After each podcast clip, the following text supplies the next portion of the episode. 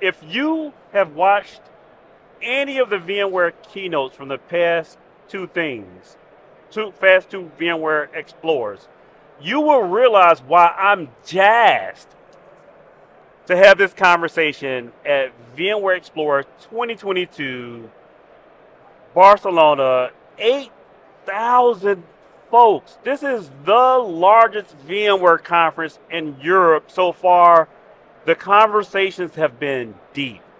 Customers asking detailed questions, realizing, you know what, we don't have the answers. Let's talk to the experts.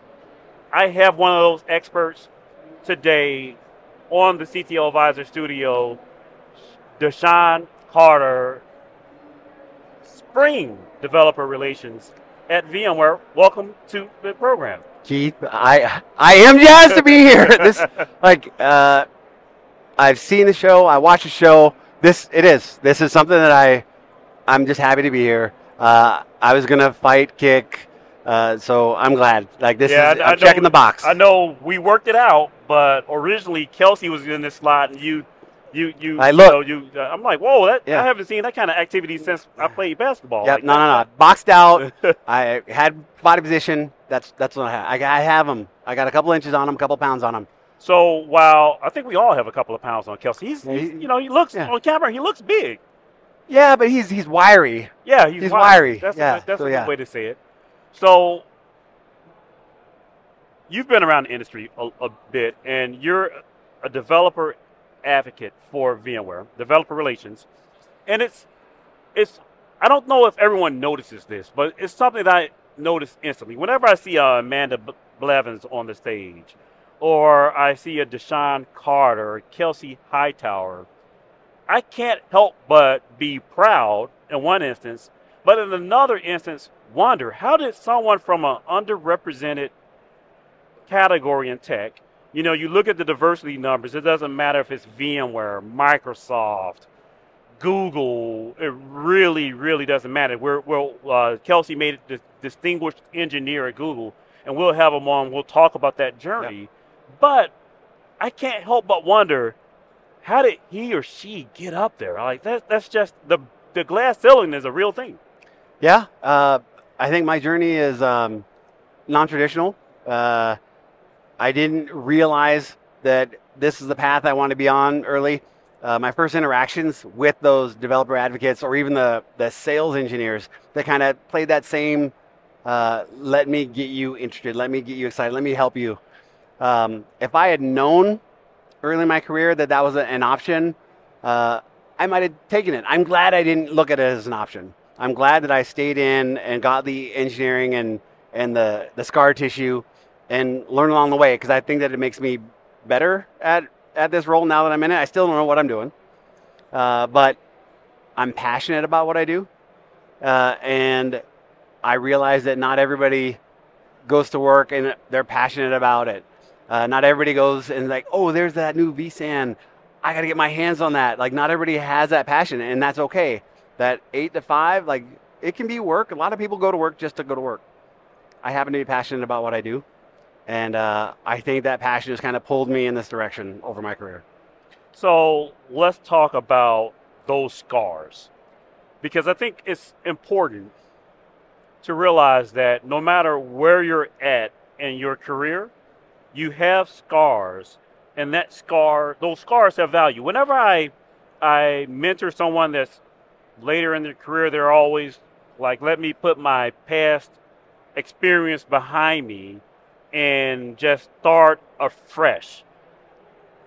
How how is that short sighted? Uh, that that's a that's a tough thing. That's part of what that experience is. Uh, just because you worked, you know, X number of years, did you really have X amount of experience? Right. It's those experiences that make the years valuable. So, you know, person A, they might have done all the things. They might have wore all the hats and taken all the things to production, and they had the experience. Whereas person B, yeah, they worked in the same company for the same amount of years, but the experience is different. And it's those things, it's your experiences, your authentic experiences that tell your story, and that's going to help yeah, guide you. And you get to lean on that. experience. And you do get to lean on that experience. I think you, you let, us de- delve a little bit into kind of an example from your your experience in spring. Mhm. Spring has been around for a while now, and uh, one of the things that people I think fail to realize is that when you're when you're adopting uh, technology like Spring, Kubernetes, whatever, you have to go through uh, something that I call a bad word in the enterprise: application rationalization. Yes. Yep. And when I say application rationalizations to a CIO of a certain age, I might get kicked out the I might get kicked out the room. Eh, Young people would say, "Oh, what application? That that that makes perfect sense. Why wouldn't I want to rationalize my apps?" Yeah. From your experience, when you help, have to help companies transform, what was like some of those word roadblocks? Ah, man, that, that's a good question. So, Spring, you know, I have I have this mixed bag history of Spring, uh, where when it's first introduced, no, I'm gonna I'm gonna be J2EE stack. I'm gonna do this the the natural way, the pure way, and then realize later that oh wait, I'm I'm doing a whole lot of extra work, uh, realizing that the approved path for J2EE was 12 different roles of people. Well, I'm in, if I'm in a 12 person startup, they can't be taking things to production. Spring simplified that path. And now I kind of like went away, came back. Spring Boot is what I kind of fell in love with. This idea that I could deliver my app, all the things to production without having to worry about the other side, how to worry about the VM and where it's landing. Here, I got my app, distributed architecture, microservice. It was great. But now we're still kind of tackling some of these same things. You brought up the app rationalization. One of the things that I encourage teams that are trying to move forward is come up with that hypothesis. Uh, it's one of those building blocks I think that you need. Like, hey, I want to take this app to production. Uh, I'm going to need Kubernetes to do it. Why? Here's my hypothesis. I think that if we do this and we use Kubernetes to do it this way, I think that. I think that I'm expecting, here's my theory. And if it doesn't work, kind of put those guardrails around it, the startup way. Like, hey, give me six weeks to go down this path, and if it doesn't work, okay, that's cool. But if it works, let me take it to production. Let me keep going. So that experience repeatedly has informed you that you have this wealth of knowledge. We're both of similar ages. I, I have a couple of years on you still, so the the, uh, the you, I think it- it's it's close. I'm not going to say it on the air. You're not gonna say. I, I'm just gonna say. I'm I'm gonna flex and say I got a 14 year old grandbaby. So Uh, you know, unless you can yeah. beat that. Uh, no, No, no, no. no, I So- can't. I'm trying to do the math. Here. Nah, No, I- no. yeah. But those informed experiences have led you to your journey where you're on the stage at VMware Explorer, giving your famous "I'm jazzed."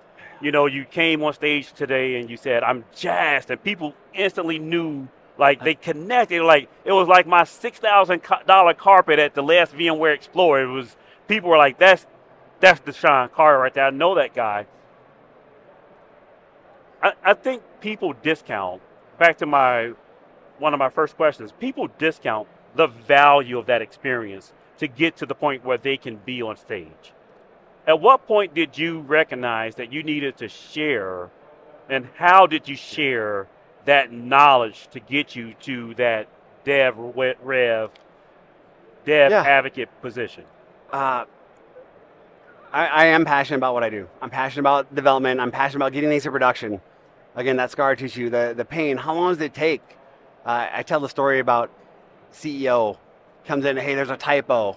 Uh, we fix it. I fix it right in front of him. Yeah, hey, we're good. But it takes weeks. The CEO is coming, hey, I thought we fixed that typo. That that story, that type of story is like, look, if if it's just a typo, it should have this easy path to production. That kind of helped. I like, hey, we can make it better this way, and try to build uh, a community, build some uh, consensus around. Hey, here's. So I was always kind of out trying to share what I'm learning, get feedback on it, and take it forward. That worked, and it worked as an engineer. It worked to help me build a community with other engineers within the company. And then at some point, uh, I don't know really what, what the change was. Uh, at some point, I realized, uh, I'll tell you what it was. I got into management, and I was like, that's not what I want to do. Uh, and yeah, I shifted back. I had a relationship with a company, and that sales engineer, that extended team, they made an impact on me. And I wanted to do what they, I wanted to give that light bulb moment, I wanted to give that feeling to others that I knew I had. I knew I had somebody like this. I had somebody that wasn't showing up to my meetings, but that I could always go to for answers, and they felt like a part of my extended team. I put you in that bucket. So,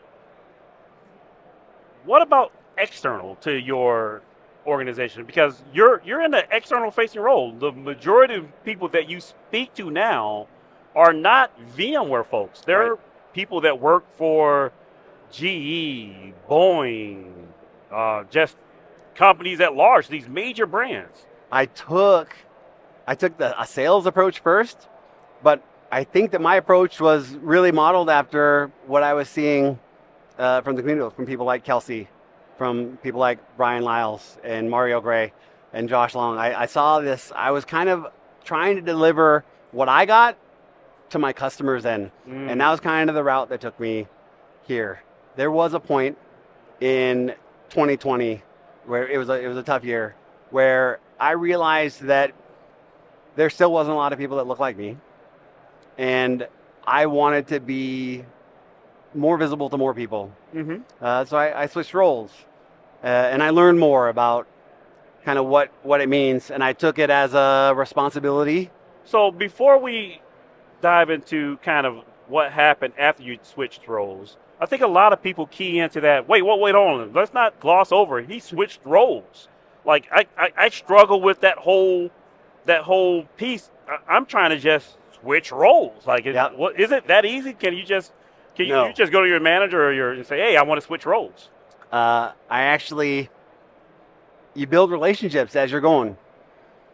Always, you know, there's always, yeah, a perception. Somebody else's perception is always different. Every everybody that you meet has a different perception of you, uh, and I realized that at some point. But I made this relationship with a team that was outside of the company. Mm. But because of that relationship, there was always kind of checkpoints. We had a regular conversation, and yeah, things just worked out. The stress of 2020, this this welcoming uh, door and opportunity. Plus, I'll be honest, things weren't great at home. Like I was like, there was a lot of stress, a lot of stress. all coming from a bunch of different I'm, places. I'm feeling it on the back of my neck right Yeah. now as you're as you're recounting it. and uh, and that's what it was still in the kind of sales, but I thought it was going to be a bigger platform, a bigger opportunity. Um, I loved it. Like I, I've I've been lucky to have roles that I get get excited about. Yeah, I'm I'm I'm hearing some key themes here. We didn't, you know, notice this whole time. You know, you you have something around check before. You have something like 5,000, 6,000 Twitter followers. Uh, you're on the stage at VMware Explorer. At no point did I hear you say, you know what, I was out here publishing blog posts and doing tweets or doing this. You were out here rolling up your sleeves and doing the hard work of building relationships. Yeah. And I think that's one of the things that younger engineers, younger professionals realize a little bit too late that they need. We talked about the the need to have a safe zone. That within your organization or within your extended community, you need to have a safe zone, someone you can talk to and just vent and say, "Man, this this George Floyd thing is just it has me struggling. I don't care which side of the racial equation you're on. You can say, you know what, I don't have any African American friends to, to even go to and vent. That was one of my overwhelming things. People came to me because I'm out Yep. I'm out front and they were like, You're the only person I know that can DM and ask about this stuff. Yeah, like there's Twitter's a hot place. It, it, it got hot. It was it was uncomfortable for a while. VMware, you know, I, I did two stints. I was at Pivotal, got acquired by VMware. I left. I went to Redis, which was amazing, and then I, I came back. Again, trying to make things better at home was the bottom line. But I've been lucky to have these roles. But it was really really hard to leave VMware when it was the first company that I felt like I had a safe place.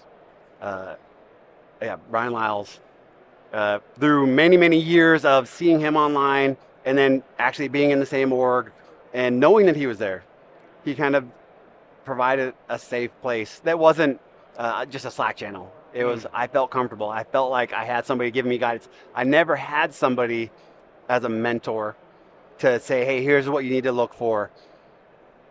And I felt like I got a lot of it from him. I got a lot of confidence. I got a lot of insight, and he was just open and sharing. And it was really, really hard to leave that back in whatever uh, 2020. Um, but now I'm back, Yeah. and and I take the responsibility of trying to be visible for people that might be underrepresented. I take it serious, and it, it's a core to what I'm doing, and I want it to be a core for what I'm doing going forward. Well, Dashaun, you can see why I'm still jazzed that you came on the program. It has been a wonderful conversation. Whether you're in a underrepresented group or you're struggling to get into IT or some other field, we've learned some really key aspects. One, you need community. The CTO advisor, one of the big reasons why we do this is to promote community, to have underrepresented voices, to have people who been there and can share their journey. If you have questions, my DMs are open. Kelsey Hightower DMs are open. You can ask these questions. We'll get back to you as soon as we can at CTO Advisor on Twitter. Stay tuned for more coverage. VMware Explorer 2022. Notice we didn't talk about any VMware products because we're talking about how to help you, the architect, the CTO, better do your job. Live from Barcelona, I'm Keith Townsend.